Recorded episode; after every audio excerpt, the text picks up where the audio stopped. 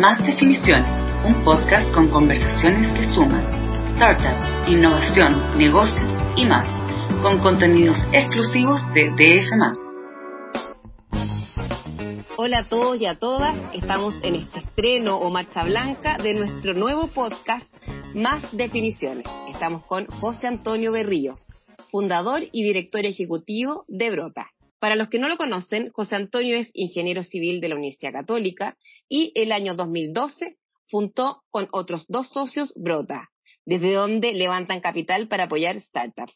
Entre algunas están Pago Fácil, Algramo, Carun, Wild Foods, Lomi, Baby Tuto y por estos días suman la ronda de financiamiento número 50, evento que han celebrado en redes sociales. Cuéntame, ¿qué representa para Brota este número 50? Uh, años de, siembra, ¿no? Muy contentos porque mm, de alguna u otra manera esta ronda número 50 representa eh, el poder, digamos, que tiene la, la asociatividad, el, el, el, colectivo, ¿no es cierto? Las personas poniéndose de acuerdo y no necesariamente de montos tan grandes, eh, ponernos de acuerdo y financiar startups, financiar innovación, impacto positivo y ser un actor relevante, al igual que, ¿no es cierto?, otros eh, fondos de inversión, eh, que, que, las personas también tomemos un rol importante en la co-construcción de estas empresas del futuro, que no sea tan excluyente. Perfecto. Para entender un poco y para los que no conocen bien cómo funciona, ustedes, por ejemplo, planean X cantidad de rondas al año, cómo se van dando y cómo se escogen a las startups que apoyan. ¿Tienen un equipo que se dedica a buscarlo o llegan solas? Cuéntanos un poquito cómo funciona y cómo es el proceso de selección. Perfecto. Bueno, esto parte efectivamente de una startup que tiene la necesidad, ¿no es cierto?, de levantar capital para poder acelerar su desarrollo y de esa manera, ¿no es cierto?, impactar a más cantidad de personas. Y, nace desde la necesidad de ello, más que nosotros lo estemos buscando, quienes hoy día se sientan preparados, se sientan que están en el minuto correcto para hacer esta ronda de levantamiento capital, les pedimos que se acerquen a nosotros.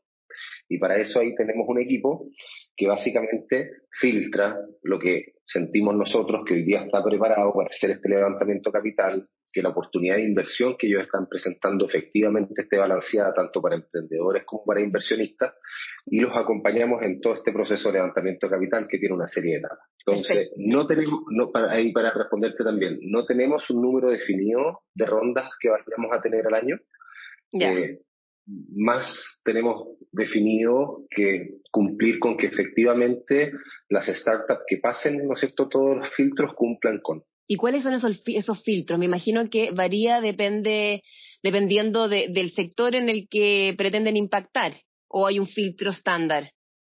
Hay un filtro estándar y obviamente algunos se ajustan al mercado específico en el cual están, pero así a grueso modo, ¿Mm? que el equipo gestores de 100% dedicado, que ellos tengan el control del emprendimiento, que no tengan conflicto con empresas relacionadas, que sea una startup con un propósito claro, que tenga una innovación, por lo cual sea capaz de diferenciarse y un impacto positivo, que tenga tracción creciente, o sea, que de alguna u otra manera esté mostrando que va hacia, ¿no es cierto?, eh, que tiene un, crecimiento, ¿no es cierto?, acelerado y que tenga una tesis clara de que levantando capital va a poder acelerar.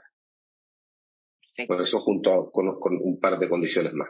Para poner un ejemplo y, un poco a lo que va la nota, también vamos a contar acá el levantamiento que acaban de concretar y que están concretando por estos días. Cuéntanos de qué se trata y por qué este, esta startup sí cumplía con las condiciones o por qué sí puede impactar. Perfecto. Recientemente, de hecho ahora te puedo contar que cerró su ronda, su sobrefinanciamiento, 700, ahora están 707 millones de pesos eh, una startup que se llama Byron, que es un spin-off de la Universidad Católica, en la cual, ¿no es cierto?, hoy día hay un equipo dedicado que tiene el control de esta compañía, que tiene una patente y que es el primer test para detectar de eh, una posibilidad de metástasis en pacientes con cáncer a la próstata. Así que imagínate el, desafío tremendo y, y, el nivel de impacto que puede generar a nivel mundial. Y ellos tienen su patente, desarrollaron los primeros casos, ¿no hicieron, hicieron test en más de 155 pacientes, ya tienen relaciones con distintos centros clínicos y, se sentían que era el minuto de acelerar y llevar este test, ¿no es cierto?, a las distintas esquinas del, del mundo. Y para eso obviamente hay distintos pasos y para esta primera etapa necesitaban acelerar y tener este levantamiento de capital donde 161 personas fueron las que le aportaron estos 700 millones de pesos y ellos iban por menos, entiendo, iban por menos recursos y finalmente juntaron más, ¿o, no?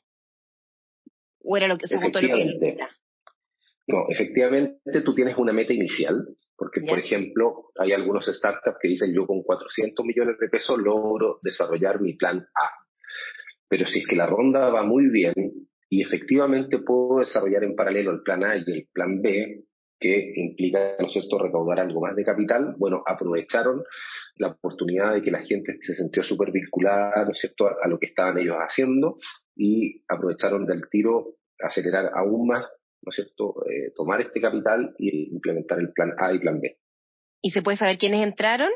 ¿Hay algún fondo que conozcamos o algo? Esto es principalmente personas como las que nos van a escuchar, personas que desde 500 mil pesos pudieron sumarse y ser accionistas y ser parte de la co-construcción de Environ, esta empresa que está desarrollando este test. Así que es bastante inclusivo en ese sentido. Y a medida que va avanzando la ronda, este monto va subiendo.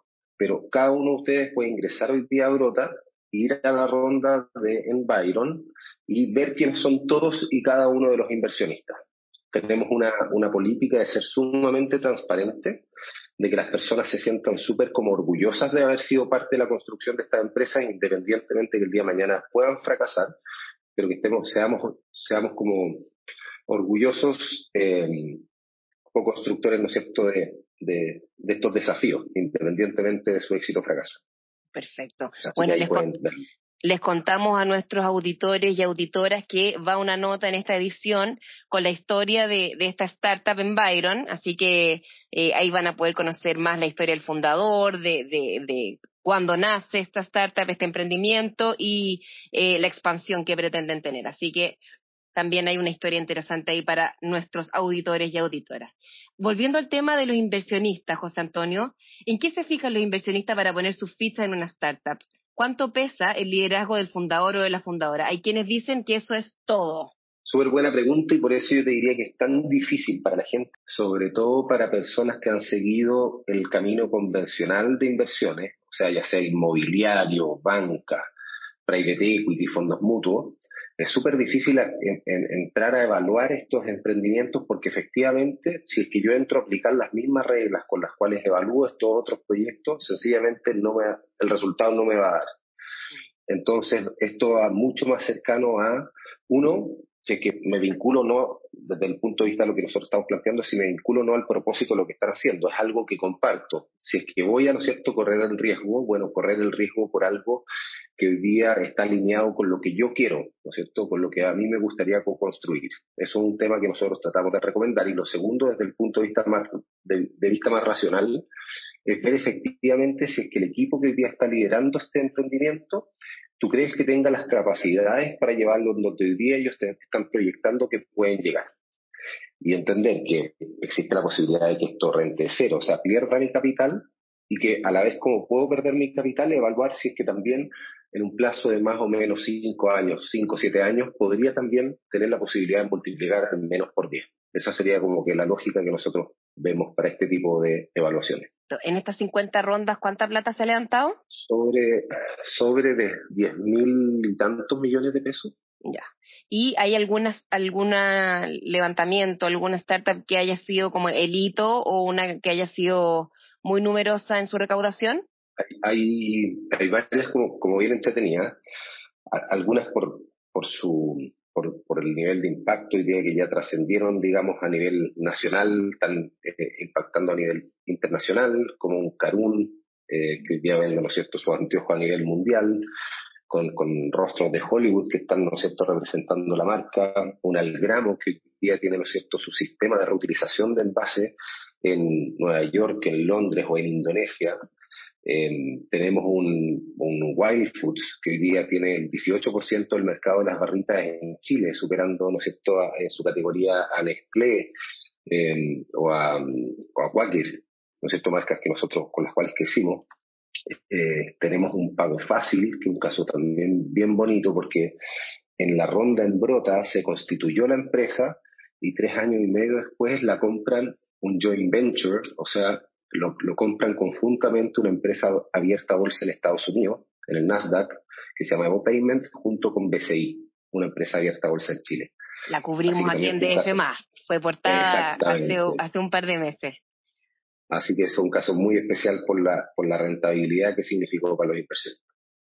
Ha sido un año tremendamente noticioso para las startups locales en contraste con lo complejo que ha sido el año económico. ¿A qué lo atribuyes tú? Yo creo que es complejo desde el punto de ah. vista interesante para los startups, porque cuando, porque cuando tú ves que, hoy día grandes instituciones o empresas que se veían súper sólidas desde el punto de, desde la concepción de las personas, eh, cuando, cuando tú lo tenías por lo tenías dado por cierto y cuando ves que lo cierto también se vuelve relativamente incierto de alguna u otra manera quienes están desarrollando estos startups son muy volátiles súper inciertas se equipara un poco la cancha.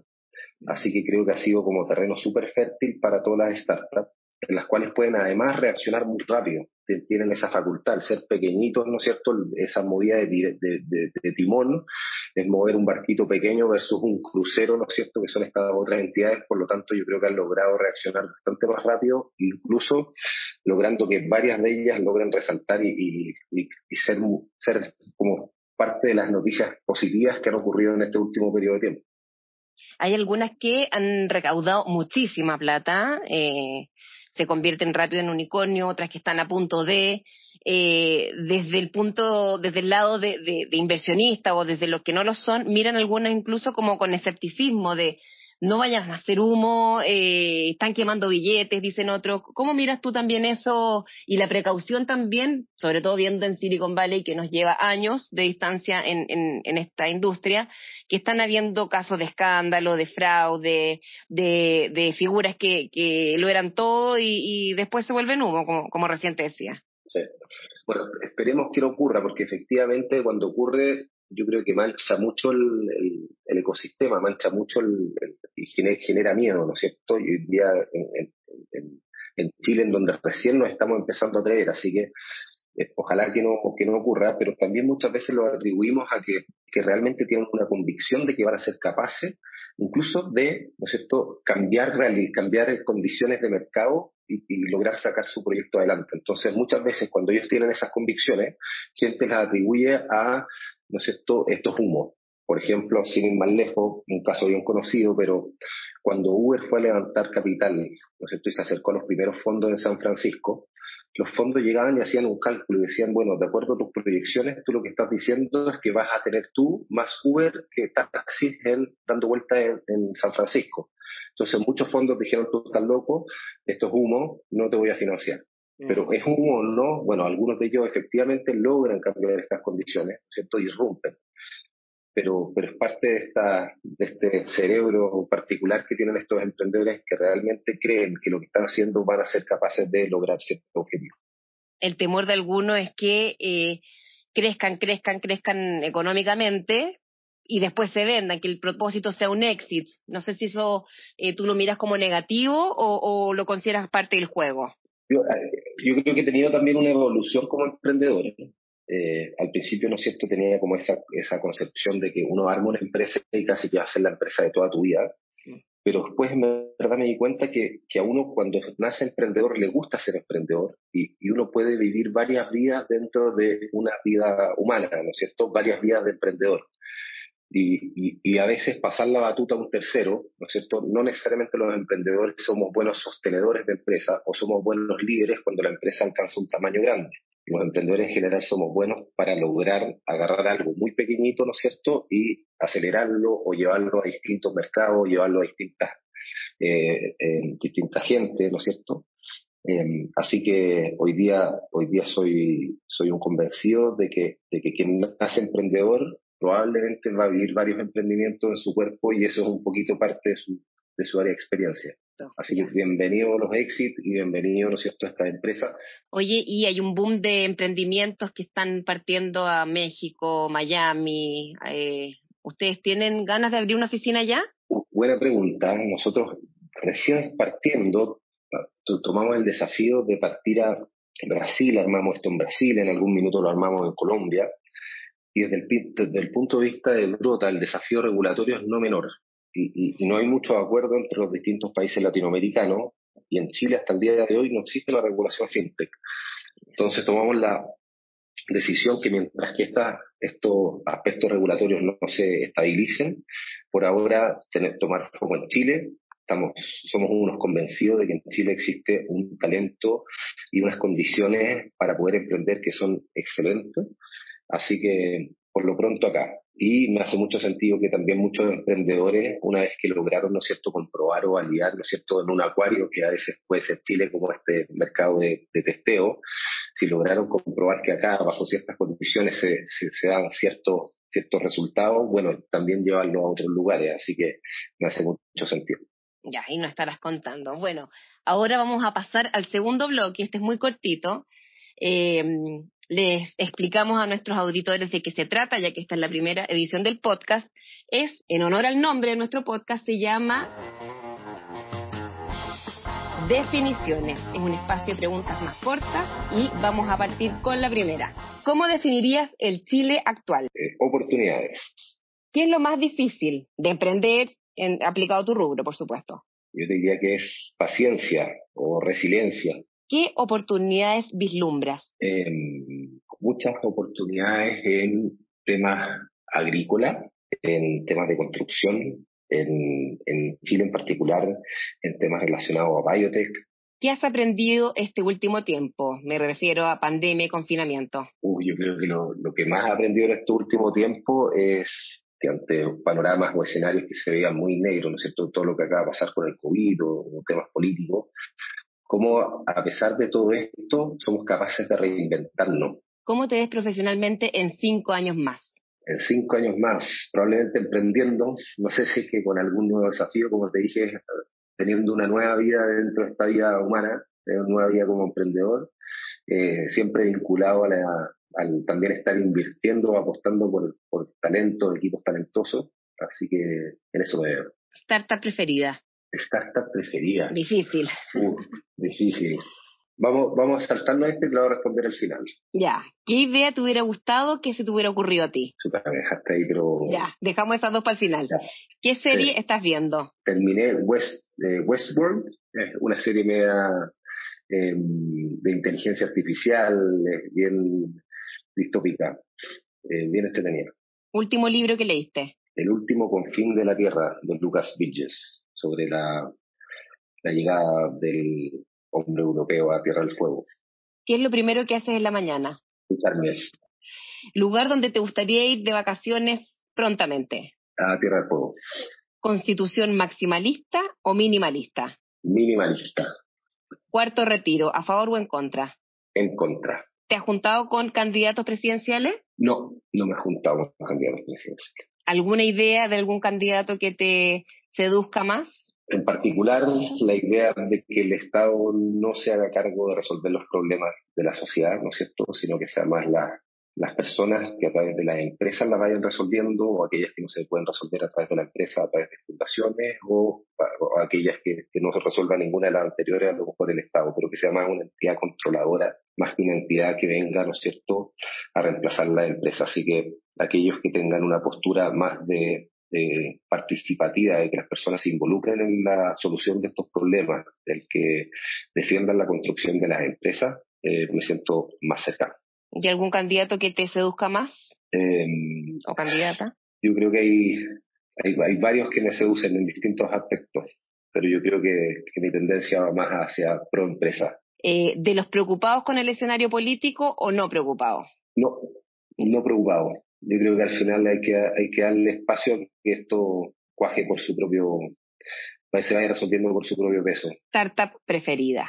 Aquí yo creo que me voy a ir por, por Carun sabéis que por, por, por este desafío de alguna vez haberme juntado con alguien que venía de dos quiebras, o sea, dos fracasos con, el mismo desafío, y que de repente dices, ¿sabes qué? Quiero competirle a la empresa más grande del mundo, esta ray que era una empresa, ¿no es cierto?, líder en, en moda de, de, y dice, lo quiero hacer, pero de una lógica con materiales sustentables y todo, así que, así que yo admiro, ¿no es cierto?, el nivel como de, de, una linda locura que ha tenido Tomás, así que voy a decir que ese ha sido uno de mis favoritos. ¿Y alguna idea que te hubiera gustado que se te ocurriera a ti? Encuentro muy choro un, eh, un startup relacionado a que hace poco financiamos a través de Grota, que trabaja con las plantas desde la luz y, y, de alguna manera se comunica con la planta a través de la luz de las distintas frecuencias lumínicas, distintos colores, y, y, es capaz de comunicarse para decirle que eche raíz, para que descanse, que crezca, y encuentro, lo encuentro admirable. De alguna u otra manera,